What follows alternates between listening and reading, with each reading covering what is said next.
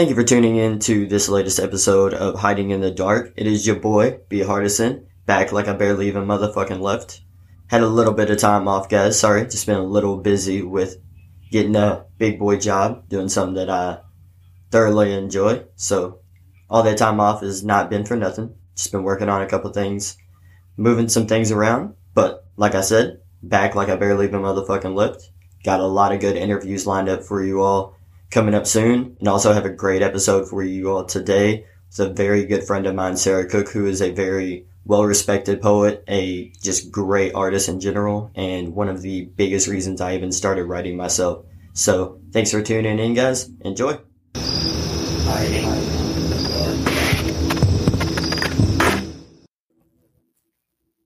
Sarah, hey, Blake, hey. how are you? I'm doing really well. It had like a cool little, I don't know if everyone else hears it, but it has like a cool little like alien, like UFO intro when you press record. I hope that people hear it. Really, really, really. yeah. I hope that that's a thing. If not, I'm sorry, people, that you missed it. How are you? I'm doing well, doing well. You know, just kind of living, living life here in St. Louis and figuring life out. A lot of big changes. I feel like, you know, and especially in this time, personally, I'm trying to just stay busy with big, big changes, big moves, you know, or else I, I feel, um, out of control That- and can't, can't sit with it. Yeah, that does a hundred percent sound like you for sure. Mm-hmm. Yeah. How are you? I'm good. I'm just very busy all the time. hmm Yeah. Do you have a lot of projects going on? Um, I mean, I've got, I just recently got a brand new head coaching job. Okay. So, um, I'm coaching at a high school for the first time ever. Nice. So, Congrats. Thank you. Thank you. It's something that I've always wanted to do. Um, you know how much I love volleyball. You've watched Yeah. a couple of times. Um, hmm you know, so that is just, I mean, like I said, I've never coached high school ever. I've done travel ball, but, you know, Mhm. working in a school is a complete different environment. Right. So I've just Yeah. been trying to deal with like the Politics. professionalism. I mean, not even Yeah. that, just like the professionalism of it, like how, how different I've had, and not necessarily different, but just more adultish Yeah. that I've had to be way more than I'm Yeah. a little bit comfortable with. If I if I was being completely honest, right, right, right. You got to watch everything you say with It- these high school girls, right? correct, correct, and it's not only that; it's just the fact that like all it takes is to make like one person upset. Mm-hmm. And You then know, the whole and- team falls like and, down uh. Man, it's just really so. It's it's very taxing, very rewarding already. But I mean, hmm I'm doing something I love, and I get paid for it. There's really nothing else Yeah. I could ask for. Hmm You know. Yeah, I, I would say that most people don't get to say that hmm that statement, right? Like that's so important. I was uh, kind of talking, you know, I, I feel like everything comes back to COVID these days. So I'm going to try to keep it at a minimum and how many times I bring it up. But I, I was talking with someone yesterday about how people are so ready to get back to the, to normal, right? And like, was our old normal worth it? The way that we were living, we were, it felt like we were living to work and we weren't doing the things that we love to do because we didn't have time and things cost money and we just wanted to to do the things that we thought that we needed to do to check boxes here and there. And i feel like this time has allowed everyone to kind of reevaluate the things that they want out of their life and do those things because we have time and maybe we realize that the 9 to 5 wasn't important to us. And I don't know. I think it's a pretty. It's. I think it's admirable that people are going out and doing the things that they love and are getting paid for it these days. Correct, correct. And I mean, I know this was like we were just basically get into, you know, how we've been, but that is such a smooth transition to Cool. basically, you know, I mean, I read your, read your mind there, correct, Blake. correct, correct. Um, such a smooth transition to um, basically getting into the depths of who is Sarah, really. You know, today I seen that you had a lot of your pieces put into a coffee shop. Mhm. Kudos and congratulations. Thank you. Thanks. Very, Thanks. yeah, very it's much, uh, very much um, deserved. Very well deserved. thank you. Yeah, it was uh it was an interesting opportunity that I had there, you know, because when you think about going to see pieces of art and pieces of work in a coffee shop, you think it's very visual, you know, and mm-hmm. and the thing with my poetry is that it's also visual. Right, I take the the photos of you know I, t- I write the poem whether it be a typewriter or handwritten or a haiku, and then I take the photo of um, what, what the words kind of make me feel, right? So if I'm talking about like a storm or wreckage or something, I'm putting it next to like broken pieces of glass and splintered wood. And, and so it becomes kind of a, a two and two of words and photography. And so it was really interesting to have this coffee shop agree to have someone like come up to their wall and like read, you know, it, it wasn't just, it wasn't just like people in passing getting to see art. They had to like stop and, and really look at it. But yeah, I was really excited. It's a, a local coffee shop in St. Louis and it's been a a dream of mine to not only be a published author, but to really get my roots in with my my local community. And I don't know, it was it was nice. It was nice to have that realized this morning. Oh, absolutely. And I mean, obviously, for the people that are listening, if you have not figured this out, Sarah is on top of many other things a poet, a very mm-hmm. a very talented and very passionate poet she has had multiple books published, and that is literally just getting to the tip of who she is. But if if you have not read any of her poetry, please check it out. There will be links in the description of this. You will definitely, definitely not regret that at all. Well, thank you. Thanks for that endorsement. I mean, I can say the same thing about you. Right? It's it's been a while since we've seen each other in person, but you know, we used to write together all the time. And it, you know, I, I, I think back to those days often and fondly. Oh, absolutely. Like, um, there's been a couple people that I've talked to on here, um, you know, just about like we'll get into a uh, topic of conversations and, you know, just me as a writer and stuff like that. And I always bring your name up. I was like, you know, I always tell them like she was one of my like first people that I would like share my writings with and like it like helped mold me into where I am today. You know, mm-hmm. as a writer, I was like, I'm in that very, and I can tell you this face to face for the first time in years since, like you said, it's been a very long time since we've seen each other. you know, I, I would 100% not be the writer I am today if it wasn't at least for your influence and definitely your friendship for sure. So I'm very appreciative of you always, especially every time that I just like have any success with writing. Well, thank you. That's a very, I take that compliment very um, greatly. Thank you so much. And I have your book on my bookshelf. Thank you for sending it to me. Of course. signing it. Of course. Absolutely. I, I mean, we, we kind of have to like do stuff like that. Yeah. There, there needs to be some support, you know, like I think that's one thing that I've noticed with poetry and with poets. Um, it's just not as supported as you would see with maybe like fiction or nonfiction. Mm-hmm. Uh, it's it's very much social media driven or quote driven, even. Correct. Uh, people just kind of want like quick bites.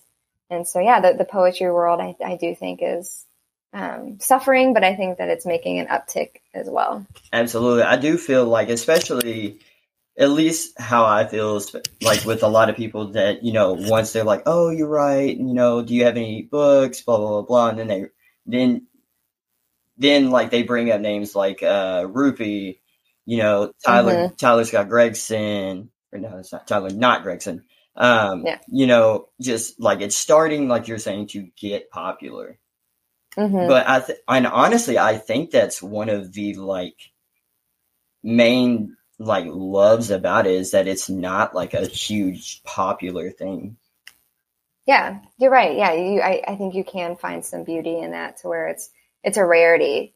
It's kind of like a dying art a little bit, and mm-hmm. and so you get to kind of be like, yeah, I'm doing this thing that a lot of people don't do. And, and with the poets that you brought up, um, it's very interesting the way that they're breaking into the game because it's, uh, it's, it's a different type of poetry. It's not the poetry you learn about in Correct. school, you know, like it, it has no like iambic pentameters or they're not following any of these rules, especially Rupi. Like it's just kind of all over the place. and I love it. Um, yeah. And, and they're also doing these like cool little visuals with it and stuff. I don't know. I think it's, it's great. Um, it makes it hard, I think, to to kind of break because you. I also see trends right with with poetry mm-hmm. is that people can typically write will start writing the same thing or they'll kind of like do what someone else is doing just because they see it being successful and so they want to try the same thing to kind of you know propel them forward. But um, I don't know. I'm just I'm just excited to see what happens to to poetry. Oh, absolutely! Like absolutely. I feel as if kind of like you were saying, it's a dying art. I do feel as if like if it wasn't for social media getting so big, I feel like mm-hmm. it would have been, been like an even more dying art. Like you would, it would, it wouldn't be completely dead, but it would just not be as popular as it is now. Yeah, I mean, how would people access it? Correct, I, correct. I, I think the like the uh, those like quotes right there that's pe- people will consider that as poetry as well right where it's just like a sentence mm-hmm. um, which is hard to write a sentence sometimes so no hate no no shade on them anything yes, but yes. But uh you know people were like resharing those like motivational quotes and then you find out that like Rupi wrote that and so you're like oh they have a whole arsenal of actual poems and um, yeah I don't I just I think without social media the access to art would would be very limited, especially in this time, right? Like you can't go places. It's my second reference to COVID. I'll stop but how ter- but how fucking terrible would that be though? Like yeah. we we're stuck in the house for God a year and a half. Then mm-hmm. like you have like no social media or anything to go through. A lot of people a lot of people would get more shit done. Yeah. However, but I mean, is it is it that bad though? Like I think about the damage that social media does as well. You know, like how hurtful it is to these young kids mm-hmm. that don't have actual social skills because they're hiding behind a keyboard this whole time whole mm-hmm. time right and i you know just with my own personal experience with my nieces and nephews like the bullying that happens on social media i don't know it's i do think that social media is a great tool for a lot of different reasons. But if it was all that we had and if we use it to save ourselves, it can be very detrimental oh, to your personal and your social life. I was, uh, one of my managers at work the other day was talking about how they were interviewing this, I say kid, but, you know, probably 19 to 22 years old. Um, you know, and they were talking about how like they were having a problem with like looking them in the eye and mm-hmm. I basically broke down and it was like, hey, these kids are like on their phones constantly, so they don't do eye to eye contact hardly ever. Mm-hmm. I was like, it's not yeah. excusing it, it's just a fact. Yeah, it makes them uncomfortable. Mm-hmm. And then in the same breath, I'm like so in, you know encouraged by the kids these days. Like their their their bravery and their um, progressiveness. One is really great to see. Like it, I was I made a comment the other day, and I was like, these.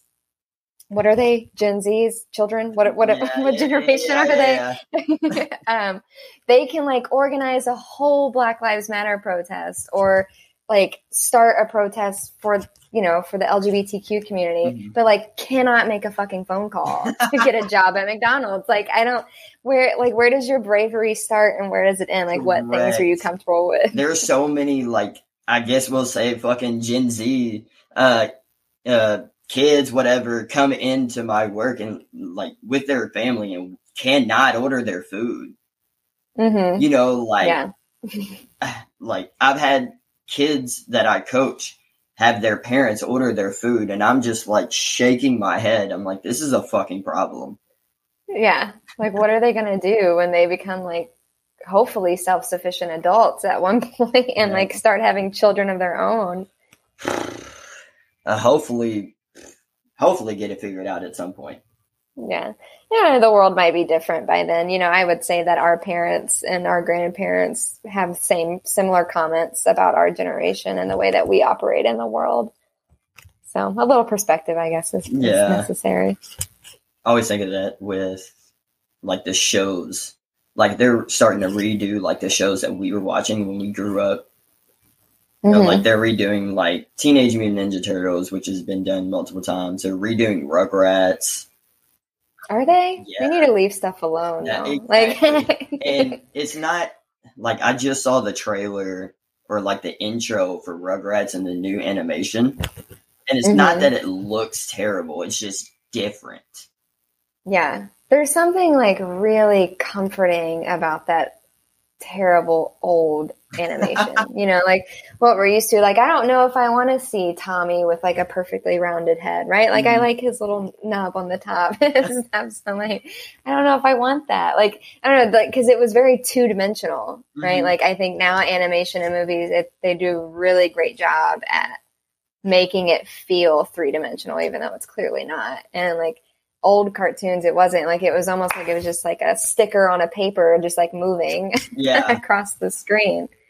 But was it, at least to me, I feel like that's like the comforting thing about it is like it wasn't like real life, especially like as a kid. Like you just wanted to like mm-hmm. live in those TV shows. Yeah, and now it is definitely taking more and more real life concepts and and putting them through but that can be kind of cool too like i think that that helps people cope in a way like if you think about the movies that we watch like all these superhero movies are it's a parallel for law enforcement and you know it, it like helps us kind of cope with the things that we're seeing in our in our daily lives in a more fantastical way correct i can see that i can definitely see that but they just, like you said, they need to leave things alone.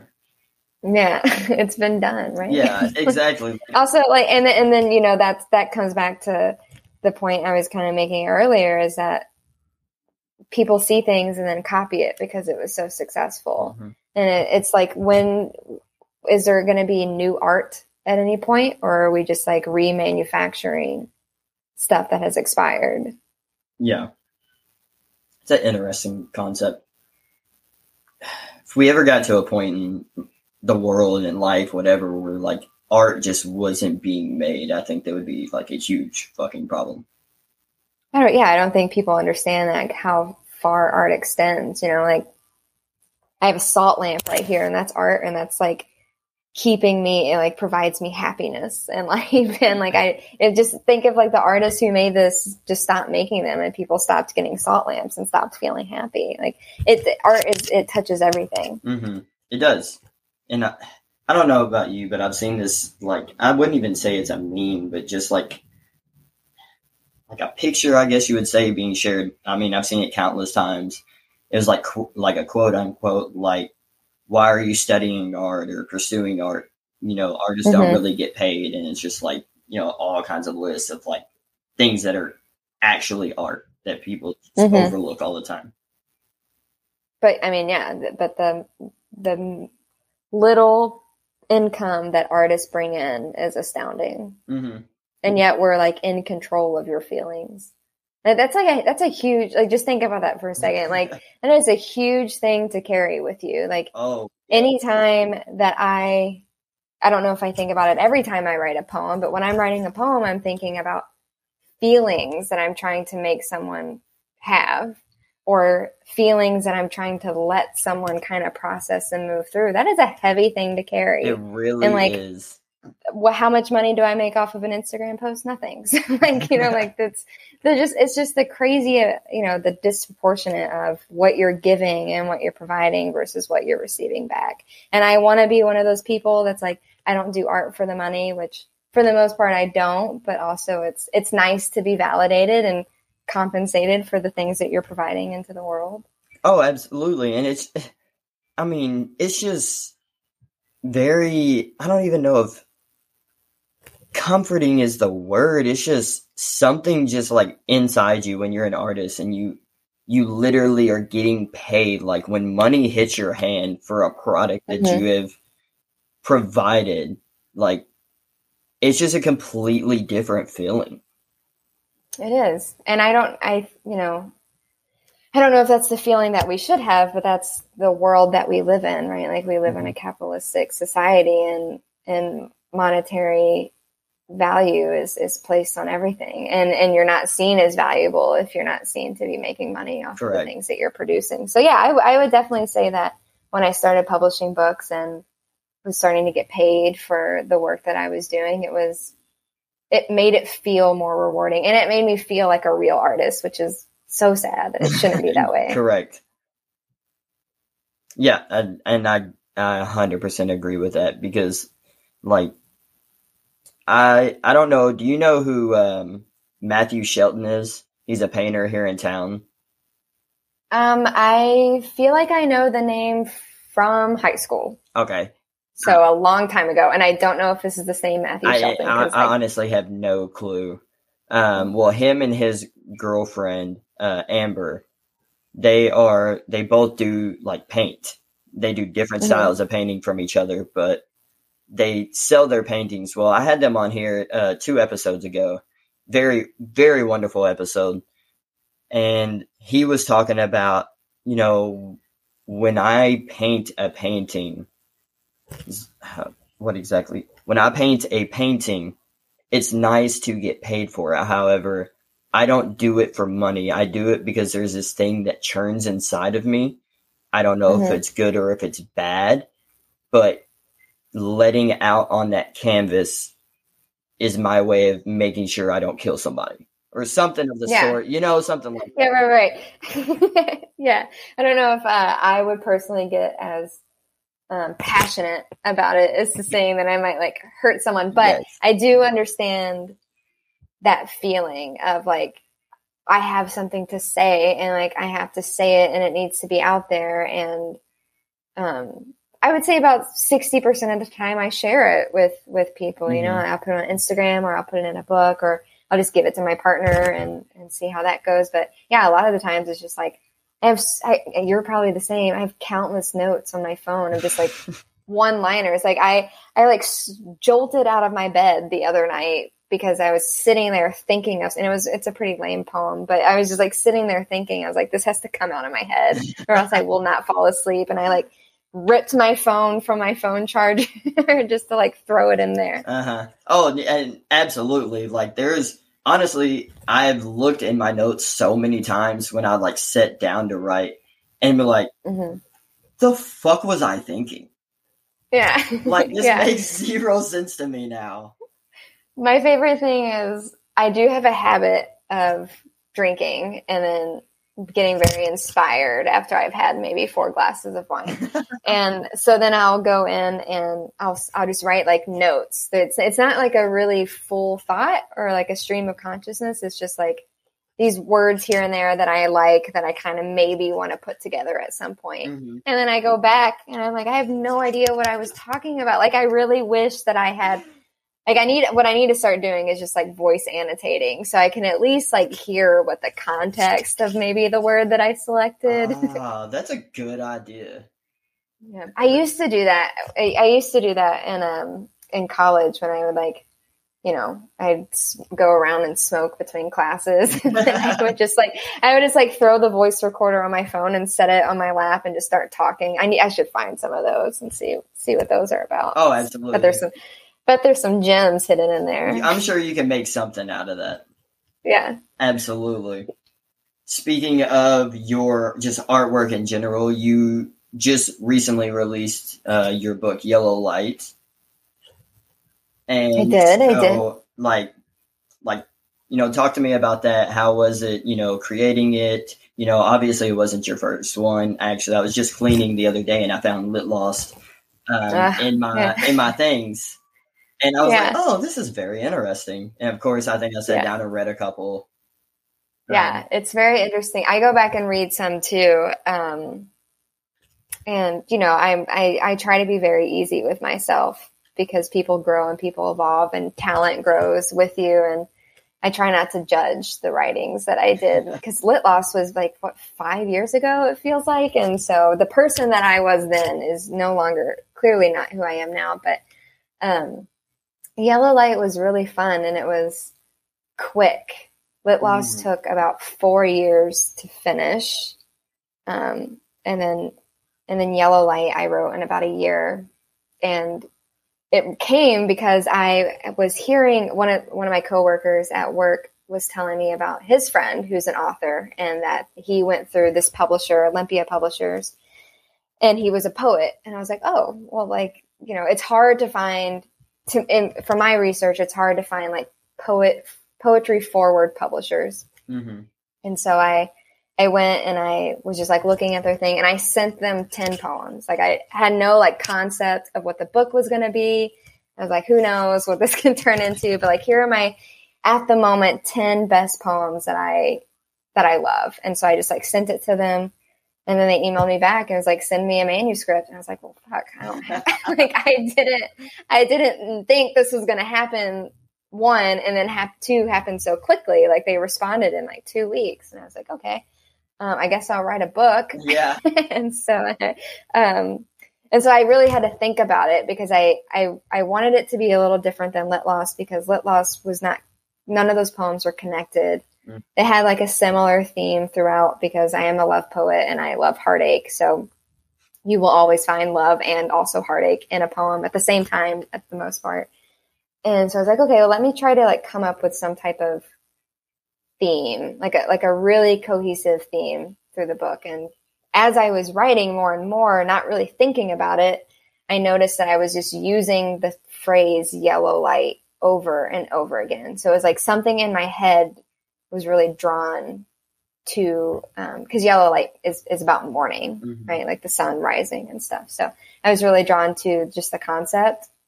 And so then as I was writing, it was about six months into that process I noticed how the poems and then the, just the term yellow light was changing by season and the feelings that came with each season. So if you read like winter, um, there's a, like I have a couple poems that are that were written in winter and have this very similar vibe and feel all the way throughout. And then you go to spring and summer and, and fall, you see the same thing. So I was like, okay, well, I'm going to create a poem through seasons. So if you start on page one of Yellow Light, you start on winter and you read all the way through to the last day of fall. And it's just the way that I imagine and the way that I was feeling and the people that I met every single day throughout the seasons and like what morning felt like with those people or with those people left, right? Or like the night leading into morning. So I don't know, it was a really fun project to um, kind of compile a story through poetry which I don't feel like is done very much. Yeah. Uh, Other than like the Odyssey. yeah. yeah. Um, that's funny because I think right before I released um, my latest one, I had, I don't remember exactly who it was. I had a friend of mine. She was an author, but she, she's not a poet. So she, I, I can't remember exactly what she wrote but she basically gave me the advice that of the road that you took with yellow light instead of being so sporadic you know having mm-hmm. a theme and having something that you could base your like actual book around. Yeah. Give something give the reader something to grab onto. Mm-hmm. right? Like it's i do think that poetry to read poetry it's a little different than reading a novel right? Like I'm reading a novel now that I could read chapters on chapters a night because it's very flowing and like a lot of the stuff um, the way that I like to read anyways is I just like pick and choose the important parts that I need to go and I can get rid of the fluff, right? Like if you're describing the way that our road looked for three pages, I don't need to, I don't need that. Like I just need to know like the road was long. Yeah. and, and, and so like the, the way that I read poetry is that I, I read it in small pieces because it's so much content on one single page. But the way that Yellow Light is written is that you, though you should still read it in small spurts, maybe read a few here and there just so that you can process it. Mm-hmm. When you go back, maybe the next day to pick it up and read again, you're still following along the same storyline. So you're not like, you're not losing anything. You're still, but you're still getting time to process what's happening. Absolutely. And I think that's one of the things, you know, I have a lot of friends who have bought copies of the book and, you know, read it or in the process of reading it and stuff like that. And, you know, I'm sure you've had this happen to you too. You know, they were like, you know, I haven't, I haven't gotten through it yet, but I'm working on it and, you know, it's just taking me some time. Mm-hmm. And I'm like, no, like, please take your time. Yes. Take, as, as long as you need. Yeah. If I can give any, um, just like if it's like a plea or advice to readers of, of either of our books or poetry, definitely like take take a minute you know like if, if it takes you i i have people still telling me they're still reading lit Loss, and it's like i said it's been like five years so like if you like come back to it when you need it Like I don't think that it, it needs to be read and then you put it away. Like one of the saddest things is when I finish a novel and I just like throw it up on my bookshelf and I don't see it ever again until like someone wants to borrow it and I'm like, here you go. Right. Yeah. But like a poetry book, I'm coming back to so often because I either haven't finished it or I'm skipping pages because it doesn't go in such a linear way Mhm.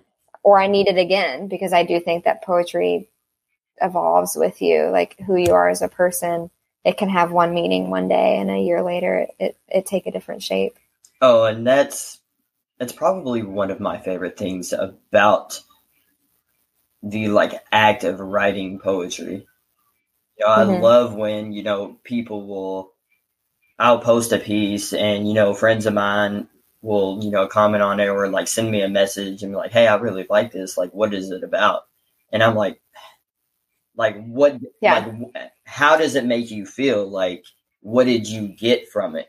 Not, hmm it's not uh like what it's about like the fact that we're writing it or at least me and i i mean i feel like you would say the same is that like it's because we're reaching out we're trying to connect that i mean that's really all art is in general however you know with poetry it's Mhm. just such an, a greater chance Yeah, and and in this, you know, in that same when people ask what you mean, it's always hard for me to explain it even further because like I I'm using the words very carefully. Mhm. Like the words that I picked and wrote are the words that I meant. So like there's not a deep like I'm not yes, there's a deeper meaning for me, but again, like you said, the the poem is for you. Like how is it making you feel?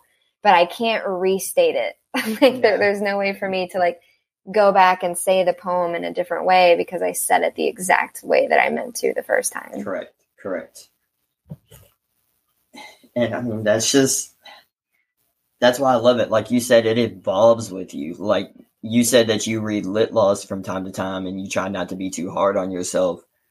Um, I do the same thing with like all of like my old writings and stuff. And I'll look at it and just be like, what? Yeah. yeah, yeah, yeah.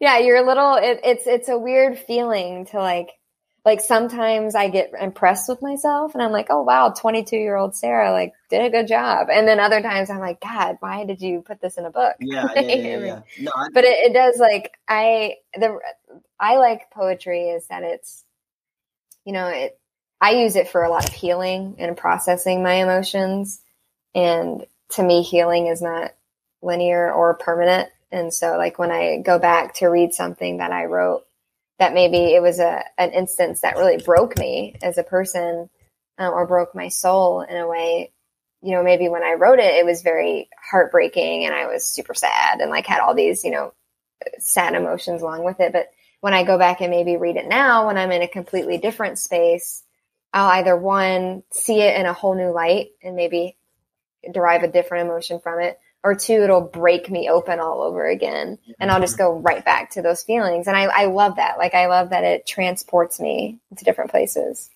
Oh, this yes, I, and I'm the same way with like you know at least a little bit of like my music taste. So I'm the same way with like music. Music is my mm-hmm. language. I just happen Yes. to write poetry because I can't sing worth shit. However, or play an instrument, but the writing part, like just like I resonate with songs that are deep and that basically are using. You know, I love sad music.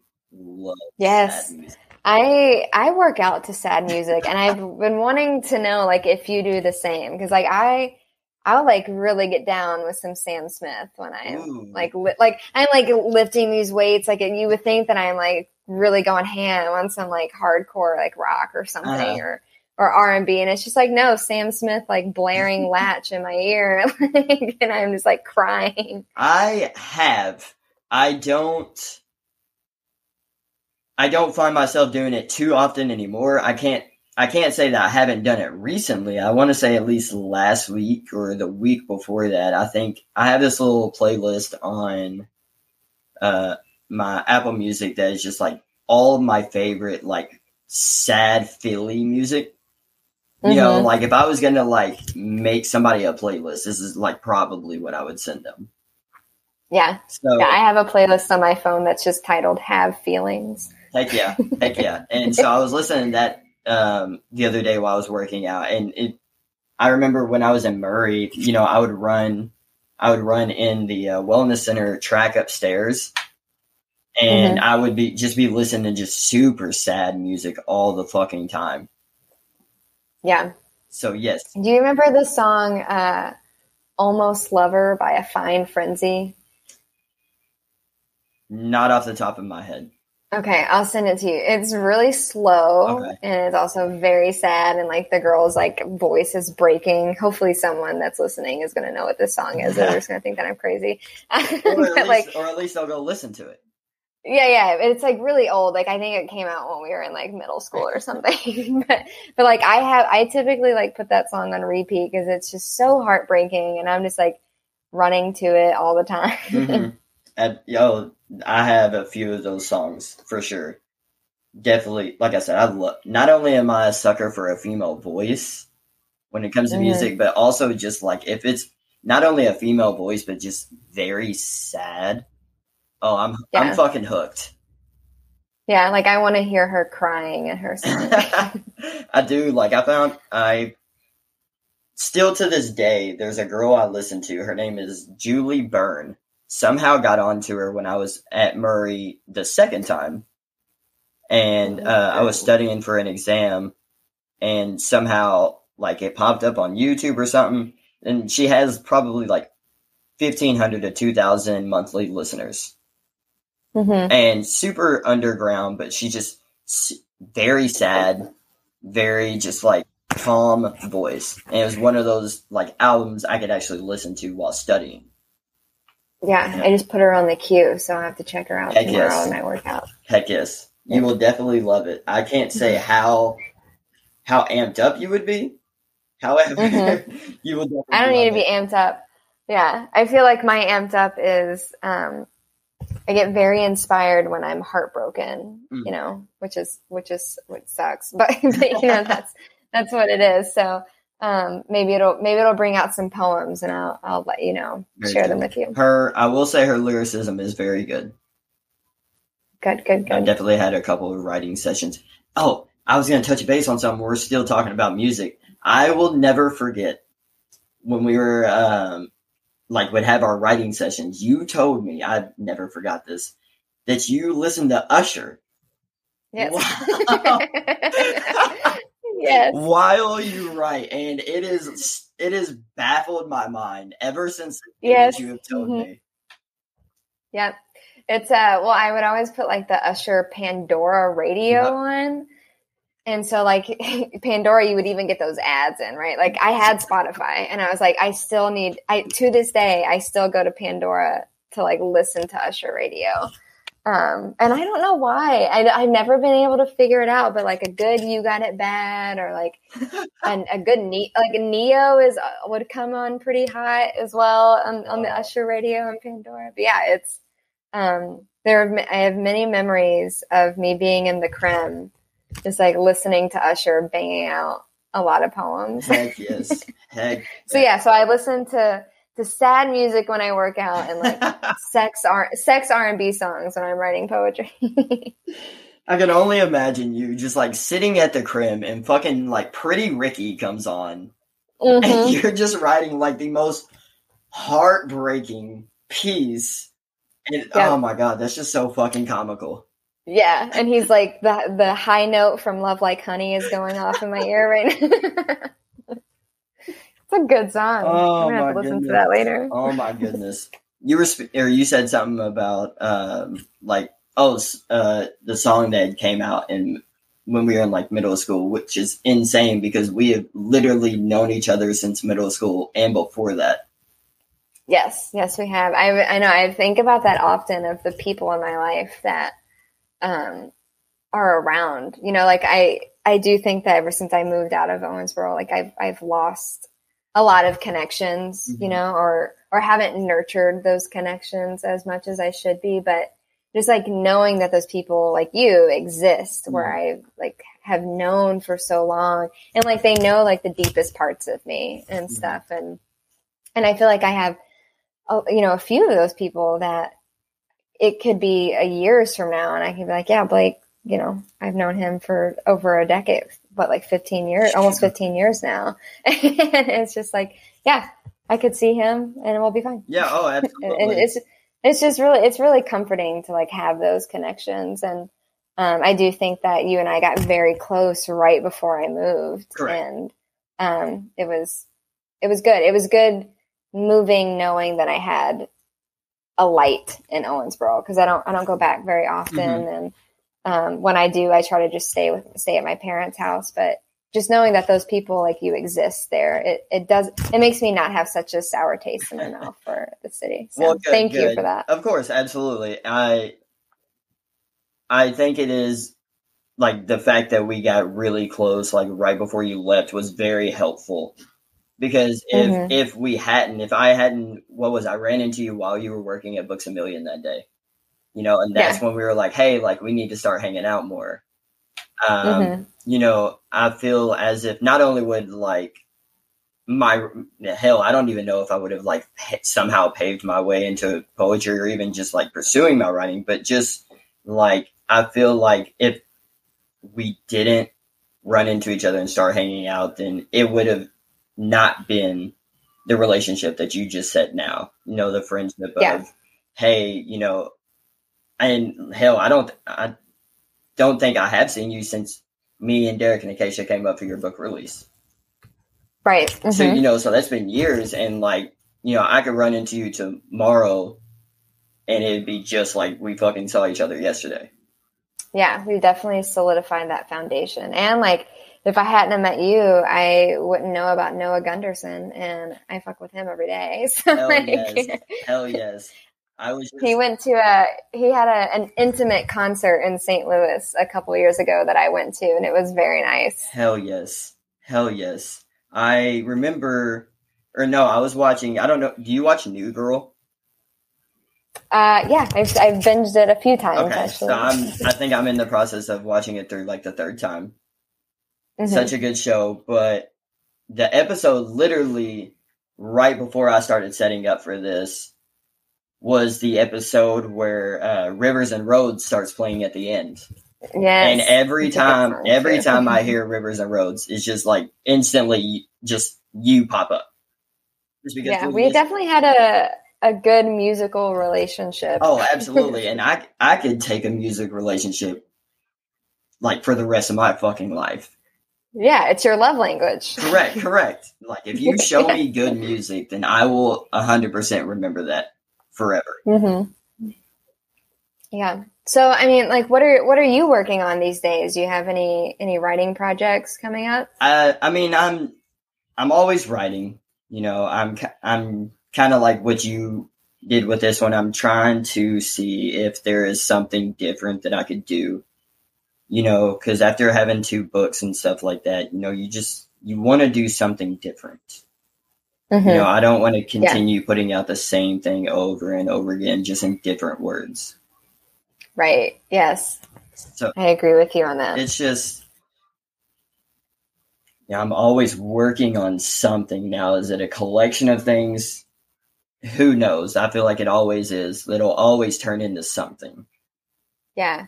That's how I'm I'm feeling. I think I'm kind of in the same boat um cuz like Yellow Light released and then I have a new book coming out sometime this year. I don't have a release date yet, but it's it's the haiku book and I've been working on that for 8 years. Mhm. So, you know, the culmination of all that. And now I feel like I don't have a project. Mhm. And I'm just like writing in all these different styles and all these different tones and none of it really none of them really go together. And it's like I and it, and it's actually kind of discouraging and it makes me not want like I don't have the motivation to write because I don't know what I'm writing towards. And and I I feel really really upset about it because I would say before I started publishing books and before I got a publisher, that wouldn't have bothered me. And like I Mhm. just would have been writing anything. I would have been writing every single day because I was writing for me. And now it feels like I'm writing for a publisher. Yeah. And it's just, I don't know, I'm, I'm in this like weird I think I just put myself in an existential crisis just now because I, I don't know if I actually thought about it in that way until this very Well, moment. So thank, thank you. you. Thank you for sharing that with us. What makes that Yeah. such a great episode. No, uh, yeah, I'll keep, I'll keep you posted on the saga of my crises. oh, absolutely. I mean, you wouldn't be Sarah if you did not. Um, no, uh, I 100% feel like the same way. You know, I released uh, Abandonment last year. It was actually the day before Allie's birthday. It was dedicated to Allie. Um, so, and I think right before that, to actually get me even started writing for the collection, I did, you know, the 100 days of writing. And, you know, to write consistently for 100 days and not only just write, but post it, it was very exhausting Mhm. because I had to like fit that into my schedule when, you know, kind of like what you're saying to an extent, you know, you're not necessarily even writing for yourself anymore. You're doing it because you're kind of in a crunch. Yeah, and you're you're held accountable by this promise that you've publicly made Yeah. to people. So like there's a pressure on you and then there's a guilt on you if you don't perform. Yes, absolutely. It was just very exhausting to do Yeah, that. I've been I've been thinking of trying to I've been thinking of doing that because I I go back to because you share you reshare a lot of the ones Mhm. that you um, did from that, and I'm just like man, like I wish. I want the first thought is I wish I had the discipline to do that, and then the second thought is I think that I would kill myself if like I if I like got into that because I don't want to feel that extra guilt, you Mhm. know, and so like I I keep going back and forth of it would be a really good uh, push for me creatively Mhm. but then or would it be detrimental to my creativity now and i will say this um to start off is that like you could do like a 30 day thing. Mhm. you know that's actually that's i was hanging out with stephen clark and he kind of inspired me to do the same he was the one that inspired me to do that because he would do like the thousand days of dancing. You know so i was like i was like heck if this man can like dance like on video and share it for a thousand days like i could write for 30 days and share it. Yeah so um, then my buddy Bruce, he he's like a big like motivator. He always talks about like, well, what he basically said was, you know, don't sell yourself short. He was like, if you and actually what he was talking about was the books, but I've kept this with me since um, he has said that it was deeper meanings when I released that. When I ordered them, I think I ordered like fifty, and he was like, well Mhm. he was like, "Why did you get 50? I was like, "Cause you know I could, I could easily sell 50." He's like, "Well, instead of like getting 50, get a hundred and sell a hundred." You know, so Yeah. I took that mentality into doing the uh, hundred days of writing. It was like, if, instead of doing the 30, like let's push something that I don't know that I can do. yeah that's that that is a good way to think about it because you're you're already believing in yourself from the Mhm. very beginning like you you aren't the option to fail is not there because you're saying i can do this you know like you're there's no doubt in yourself. But that that's good. Yeah i'm gonna have to take that with me. I, I 100% think that even like doing a 30 days, which I I feel like would be a like not good thing, but like something that you can 100% achieve, and I feel like it would be Mhm. it would be good because it it literally brought so much out of me. Like I still like look back at those days of my writings. I'm like, how the fuck did I pull that out of me? When I when I'm sitting in my bedroom at 9 30, 10 o'clock, like what the fuck am I gonna write about today? And then Yeah. and then my fucking hands just get clicking away and I'm I somehow Mhm. come up with something. Yeah. Did did you find yourself only writing about like your experiences within that day or were you kind of like pulling from past experiences and past feelings or or like sometimes I find myself especially with the haiku thing I'm writing about one instance over and over again because I've not fully processed it. Oh yeah. Um no, I mean sometimes it would be like throughout the day. So like sometimes if I'm kind of getting like that like mental block or whatever, you know, I'm just like sitting here and looking at a blank piece of paper or a blank keyboard or whatever, you know, I'll just write what I did throughout the day and stuff like that. So, but a lot of it, I would say, was probably past experiences.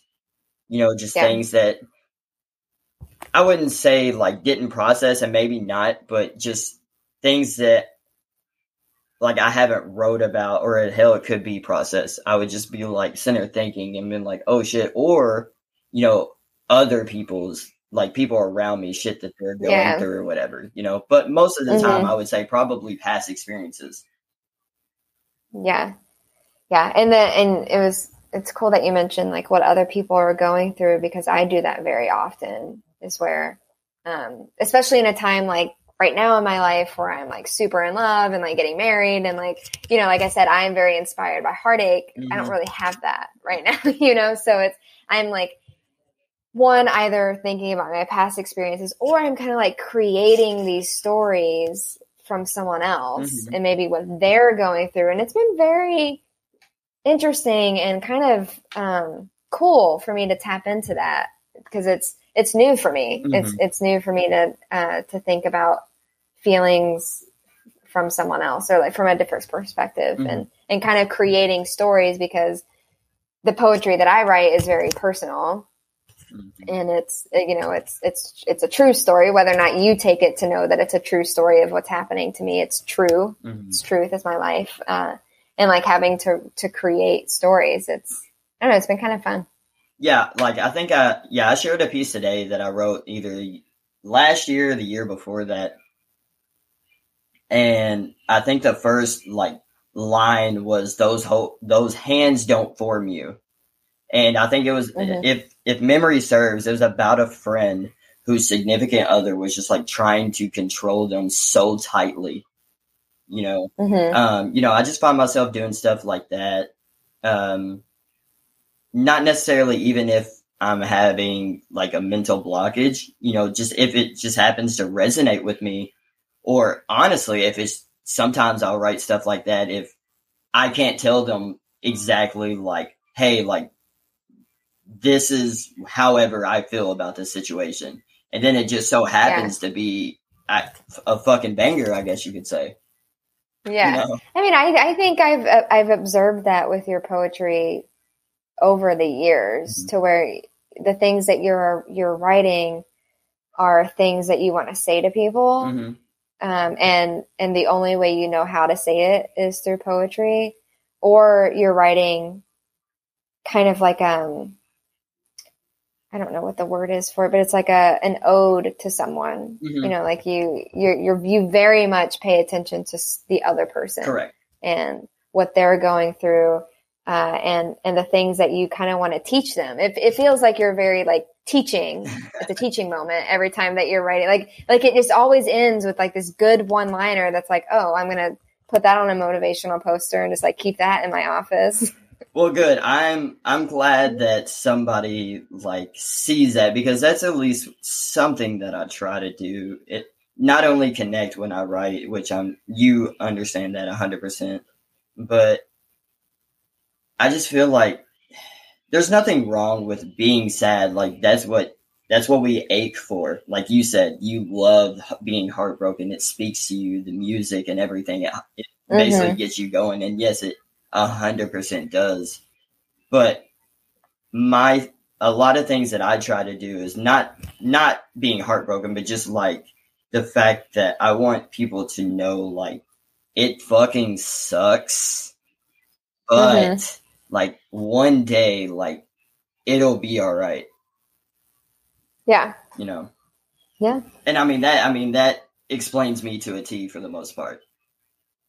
Yeah, I would say that. I, I remember because um, going back to like you writing poetry for things that that you want to say to people. I remember there would be like multiple times where you and I would just like talk in straight poems. Oh, like there yes. would be like no, like if someone was like reading our text messages, they'd be like, "What the fuck are you guys talking about?" like it was, it was just like all metaphors and all symbols and similes. Like we were just like responding to each other in a poem. And I, I like really appreciate that in a friendship because one, it like keeps me sharp Yes. and like I don't know, like it, it allows you to get a little deeper in someone um, because I don't know, like it's just it, I don't know, it's very sing songy and beautiful, and I, I miss that. I think it was very fun. It was. It was. I and, and I felt like it brought out a lot of kind of like what you were saying, just like getting not only getting deep with people, but also just the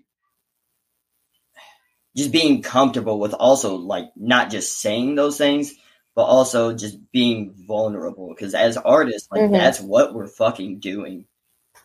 You know, we're Yeah. being Yeah, like- on a social platform. yeah, I think that a lot of people would say that like, oh, well, you're just hiding behind your poetry, and I'm like, no, I would say that that's like when I'm the most honest. Mm-hmm. With my with myself and and with the people around me it's what what i'm writing is is everything that i'm feeling and like when i'm just normally talking to you i'm actually holding everything back yes. Yes, absolutely. I put like if I'm if I'm speaking to you in these terms, I am putting thought into them. I am making sure Yes. that it's very articulate. I am I'm wanting you to understand. hmm it's very deliberate Correct. Correct. I know I 100% definitely remember that and I definitely miss that. I remember there would be a couple of times like we would each like give each other just like a random like word hmm you know, and just like Yeah. try to once again make something out of nothing. yeah yeah i like to do that with people because i i feel like i get very stuck in my ways like i get obsessed with a word like yellow light like i don't i don't know how many poems in that book actually have the words yellow light in it but um and i was like okay well i need someone to like break me out of this mold or else i'm just gonna like keep writing about the moon or something Yeah. or like or and like I, I know that there was like a whole year where I just used the word skin in every single poem, and I was like, all right, I, one, it's getting creepy, so I, I need to just change it up. Oh, that's funny. That's hilarious. Like you were talking about the like one-liners. I mean, I'm a huge fan of one-liners. They're just Mhm. they're just my thing. Whether it be writing, whether they be jokes, you know, I I'm a huge fan of one-liners. Yeah, or just like off the cuff statements. Mhm. They they pack the most punch. Like I think that that's that's why they're important. Correct. Not only like I like I do enjoy writing the like longer poems. And from and I, I'm sure you've noticed most of uh most of all is that like uh, all of my writings for the most part have shortened so much. Hmm You know, I used to I remember like I would write like pieces that were like like a page and a half to two pages long and now I'm like I don't know how the fuck I did that. Yeah, now they're like a sentence. Yeah, like now they're just like very short and sweet, but like you said, like pack a punch, Mhm. and uh, that's one of my favorite things because, like you, like we talked about earlier, you know, we we want you to take your time with reading it, Mhm. you know. So with the shortness, not only are you allowed to take that within a decent amount of time, but it can it could fuck with you in a lot different kind of ways. Yeah, you do got to be careful as a reader with those those because it it it obviously it takes a lot less time to read, and so you can kind of just flip those pages so quickly. But you you will miss so much if you don't just like like when I read your poems, I like to just like read it and then like not turn the page for a while because I was like, let me like digest what I just did because the first time you read short poems like that, you often miss what what you were supposed to feel or what you what you're supposed to derive from it. So so yeah, I'm I'm actually taking the um the opposite direction because I started with very short poems, right? Like Mhm. my thing was kind of like haiku. Mhm. And then um and then I kind of evolved into just kind of like a few lines here and there. And so now I'm trying to write really long form Mhm. maybe not like two pages long like you would do like you know like like just a page Yeah. um and try, and trying to see what that happens for me because i i want to see it's a challenge right like it's a challenge to draw something out and it's a challenge to um, keep the interest throughout the whole poem Mhm. Yeah, and that's I think it's very comical that like we have flipped the script like with each other. Mm-hmm. You know, like now I'm just now I'm writing short ones, you're writing longer ones, and it was like you said something that we did we were doing completely different back in the day. Yeah, but I think it's important to grow and to change. hmm Absolutely, I I read stuff from back in the day all the uh, all the time, and I'm like, all right, Yeah. I'm glad that we stopped doing this and Yeah. a little differently. yeah. hmm Yeah, sometimes sometimes I try to go back and, and write the way that I, I normally would have, but um, I just don't find it as fulfilling anymore. Mhm. Like I think I'm just ready for a new a new project. Yeah. Which is which brings me back to my existential crisis. I don't know what that project is right now, and so I got to figure it out. See, and what I would do is I would write a piece and be like, "Hey, everything's gonna be okay. You will get Yes. you will get there eventually." Super Mhm. motivational one liner. Yeah. yeah. Well, and like to that, like I I feel like I will get in these these like moments like right now I don't know if I've written anything in a few weeks, which which feels like a lifetime to me. Um and you know, I'll get down on myself and then I'll write just like one poem. Like I could write a poem tomorrow and all the feelings I've been feeling about not being good enough or not putting enough attention to it will fade. Like it, it's if every time I go through this, it's like something is brewing inside of me. Like it just needs a little bit of time to to kind of nurture itself, and then it'll it'll come out, and I'll be okay. I I'm so happy I'm not the only one that feels like that. Yeah, Uh, it's weird. Like I- like I feel like I like as soon as I will start writing, I'll like black out for a second, and then I like I like come back after writing, and I'm like, oh my god, like thank God, like this like got out of me. It was worth it. mhm. you know, like what the things that I was feeling in all this last week doesn't even matter anymore. And like, I'm better. Yes, yes.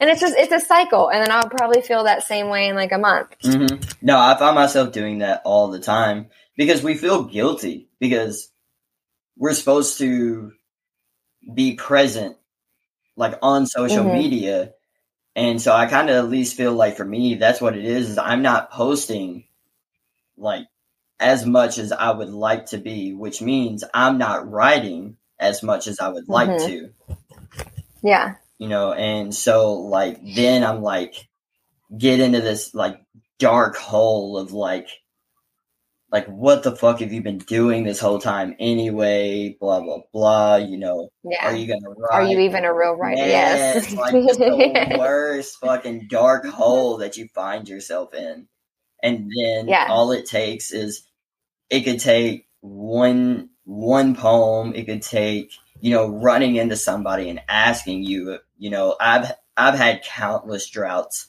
being brought out because someone has asked if i've either worked on something or you know how's the writing going and it just like i feel like in that moment especially like those when somebody's asking me about it like just so much weight has came off of me Mhm. you know i was like i haven't even posted anything in a fucking month yet this person still is you know thinking about the my writings hmm Yeah, it kind of jolts you back to that space. And, you know, one of my favorite quotes, um, it's an anonymous quote, it's just that it's writers write.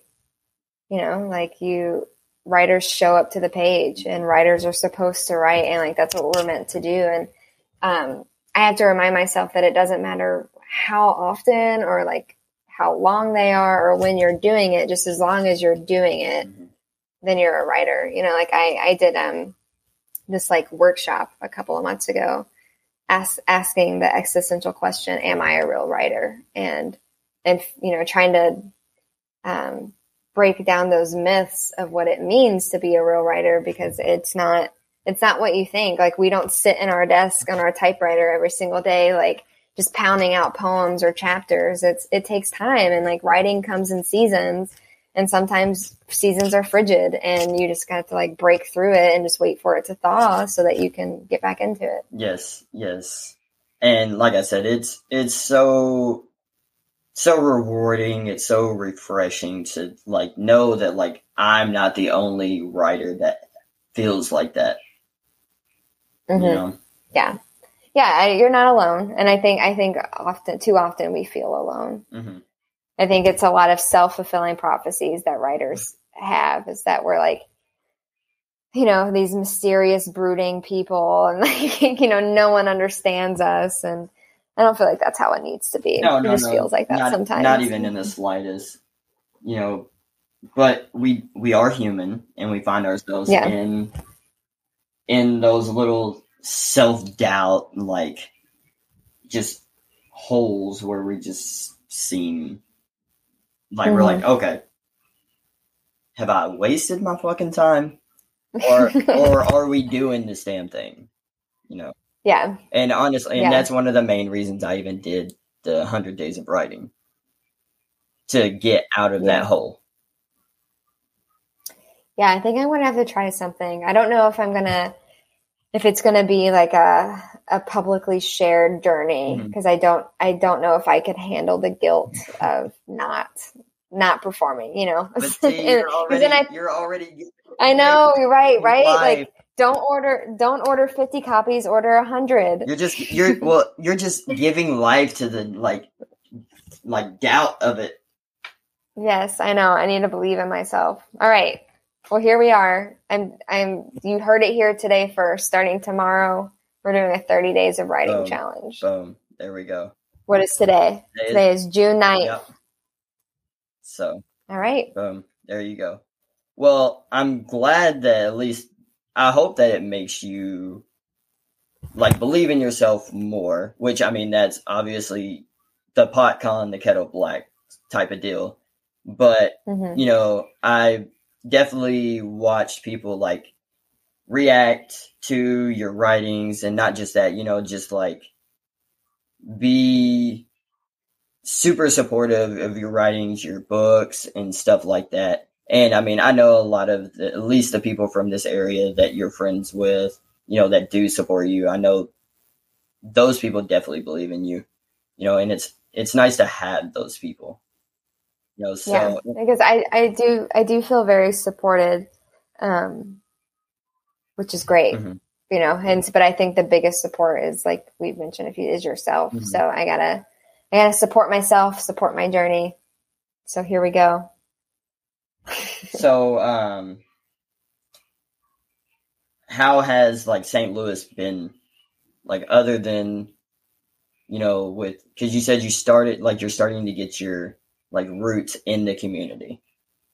You know, Mhm. how long have you been living Yeah. there now? oh gosh, it 2021? I moved here in 2016, so five years. Okay. Which is wild. I, I did not expect one. One, I didn't expect to be here this long, but Oh no, I did. I- definitely I- a person that lives somewhere for like a year to 15 months and then just bounces. and then leaves. Yeah, um, but I I found kind of um, of home here. I guess. Yeah, like my my fiance and I are actually going to be buying a home hopefully in the next year, Heck and yeah. um, I don't know. I, I'm I'm starting to love St. Louis. I will say, like when I first got here, I was super into it because it was new, right? Yeah. And I was, I thought it was great, and I was like meeting all these new people, and I was living the life that I had expected for myself. Um, and then I kind of went like into this. I went into this little hole of um, trying to live a life that maybe I didn't expect for myself, which was to go down this very professional route Mhm. and like working in the office job and like working nine to five and bringing in the income that was acceptable, you know. Uh, and I and I really missed that struggling artist lifestyle, but I did find a good balance of, of like writing and, and then working professionally. But I, I would say there was like a couple of years where I struggled internally with staying in St. Louis and moving because I met people that I loved Mhm. but I hated that I was sedentary. I didn't hate St. Louis. Yeah. I hated that I wasn't moving somewhere else. Yeah. And and then just very recently I had a I had, you know, like a, a come to terms with myself of why do I feel like I need to leave? Like what what does that prove to someone? Mhm. If I am happy where I am and I feel like I am secure and can do the things that I want to do. Like I travel all the time still. So why why is leaving a place bad? Like why why do I need to say I moved out of St. Louis? Because I can already say I got out of Kentucky. Yeah. Like I you know I've I've checked that box off. I I moved away, and now I'm kind of like living my own life. So it was a good realization to to to come to terms with of like not needing to always be moving Mhm. because I don't I don't know if that to me makes me feel successful anymore. Like I think that was a very like outwardly thing that I was trying to do is like I want people to see Yeah. that I am moving and traveling a lot, but I'm still traveling a lot and I'm still happy and I haven't moved and I'm cool with it. Yeah. You know, I I we're we're really starting and then my fiance is from St. Louis Okay. and together we're really starting to explore our city a little bit more and like find find things that we love about it so i would say all in all like i i'm enjoying it Good. i have no intentions of leaving the city anytime soon and Good. yeah I'm glad. I remember like when you told me that you were moving to St. Louis, and I was like, "That's gonna be good for you."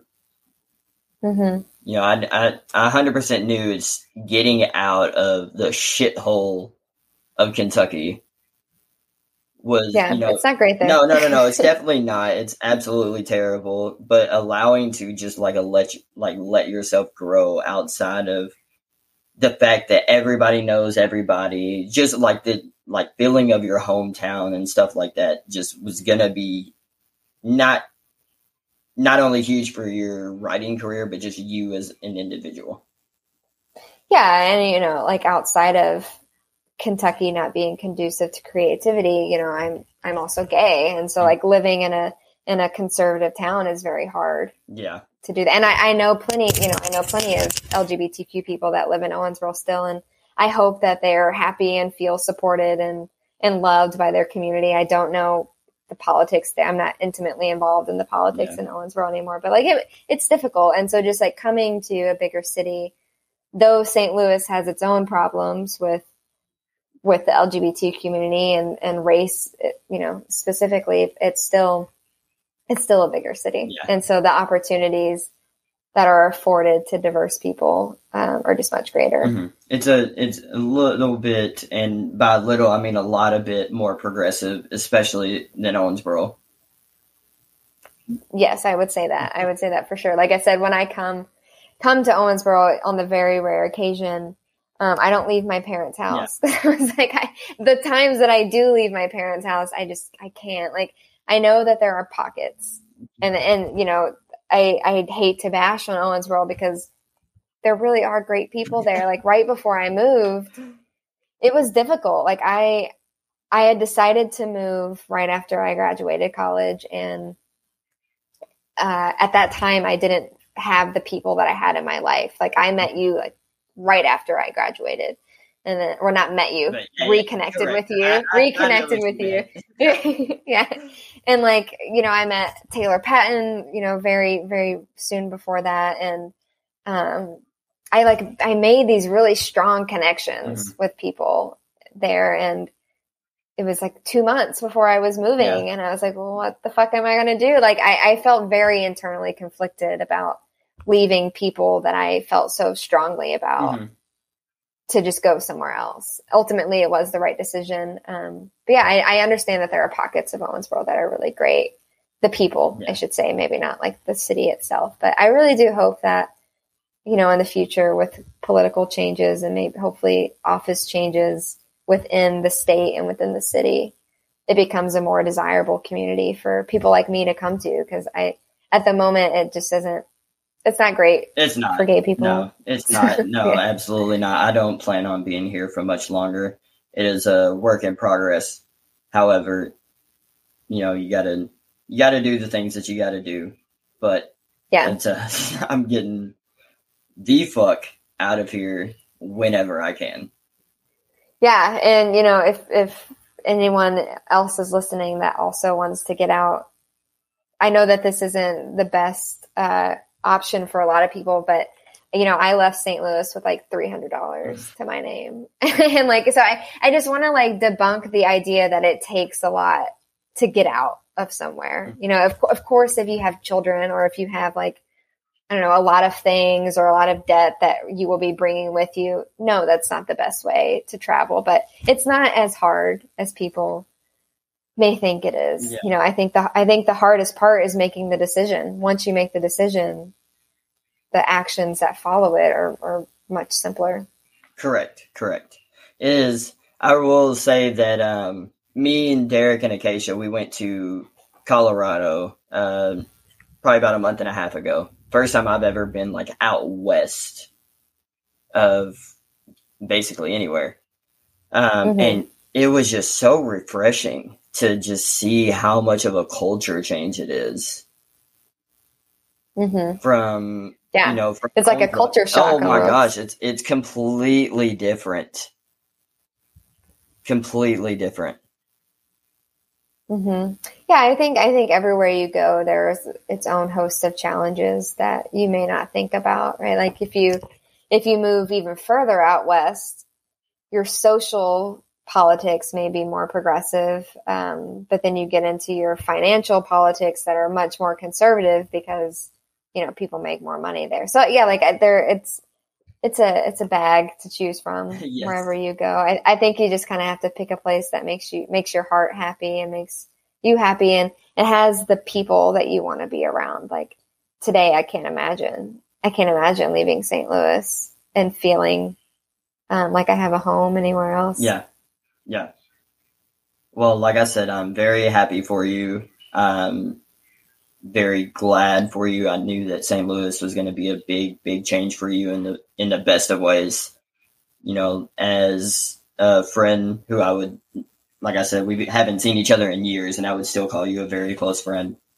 Um, Mhm. You know, that's all I ever want for any of my friends is you know for them to get in a spot financially, you know, romantically, self loving wise. You know, I just want them to genuinely be happy you know, Mhm. in everything Yeah, that they're doing.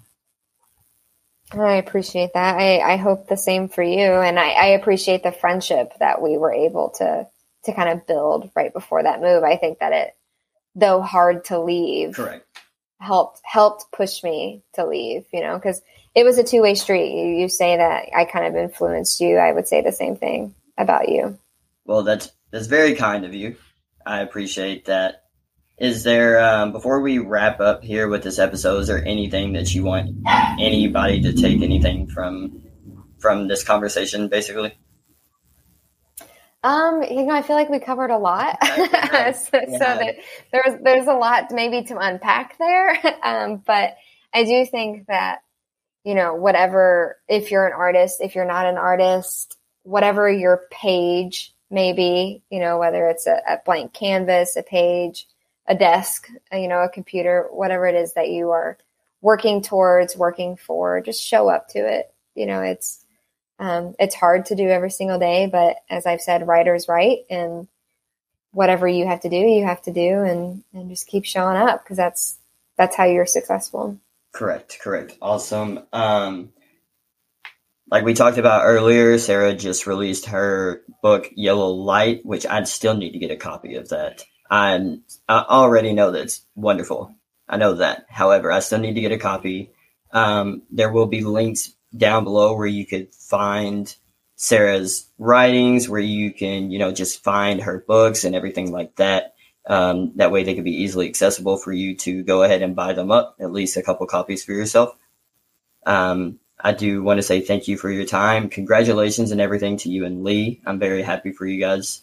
Um, Thank you. I know that you just said that, you know, you guys are engaged. Very happy for you. Happy Pride Month. Always an ally, Thanks. always an ally with me. All you want, if all you want to do is live, that's all I ever want. No matter who the fuck you Mhm. are, whatever you do, just fucking live. I don't give a fuck. Um, Yeah. well, thank you so much for this. It's been awesome catching up with you. yeah, of course. Thank you for having me, Blake. This was a real treat. Awesome. Thanks for tuning in, guys. Bye.